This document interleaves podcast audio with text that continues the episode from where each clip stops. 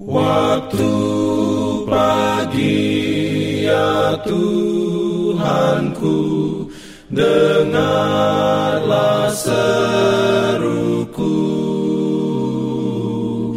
Melayang doa yang sungguh Memandang padamu.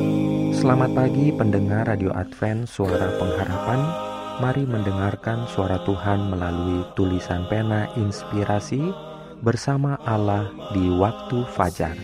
Renungan harian 17 Januari dengan judul Kita Harus Percaya.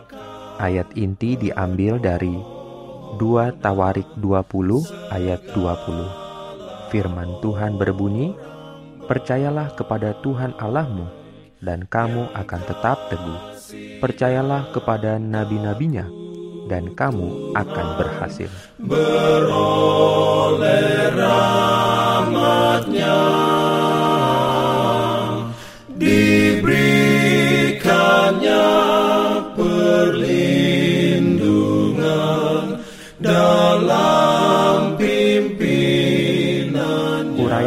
sebagai berikut. Seluruh kitab suci merupakan penyataan kemuliaan Allah di dalam Yesus. Jika diterima, dipercaya, dan dituruti, maka itu adalah alat yang besar dalam perubahan tabiat. Itulah rangsangan besar, kekuatan yang mendorong, yang menyegarkan kemampuan jasmani, pikiran, dan rohani, yang menuntun kehidupan ke dalam saluran yang benar. Alasan mengapa orang muda, bahkan orang dewasa, begitu mudah dituntun ke dalam penggodaan dan dosa ialah karena tidak mempelajari firman Allah dan merenungkannya sebagaimana harusnya. Kekurangan akan kuasa kemauan yang pasti dan teguh yang dinyatakan dalam kehidupan dan tabiat adalah akibat dari mengabaikan ajaran firman Allah yang kudus mereka tidak mengarahkan pikiran kudus yang murni dan tidak mengembalikannya dari yang tidak benar dan tidak murni. Hanya sedikit orang memilih bagian yang lebih baik yang duduk di kaki Yesus untuk belajar dari guru ilahi itu.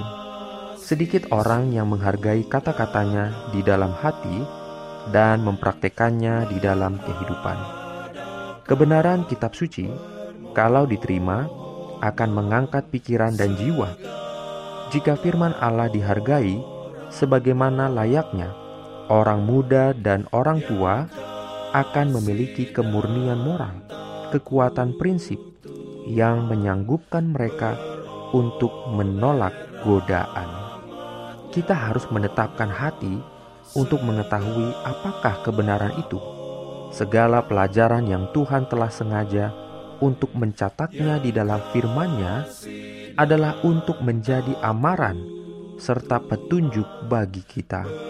Semuanya itu diberikan untuk menyelamatkan kita dari penipuan. Melalaikan semua itu berarti kehancuran kepada kita. Apa pun yang bertentangan dengan firman Allah, kita dapat memastikan bahwa itu berasal dari setan. Amin. Pimpin aku ya roh Allah dalam kebenaran. Jangan lupa untuk melanjutkan bacaan Alkitab sedunia. Percayalah kepada nabi-nabinya yang untuk hari ini melanjutkan dari buku kejadian pasal 4. Selamat beraktivitas hari ini. Tuhan memberkati kita semua. Jalan keselamatan.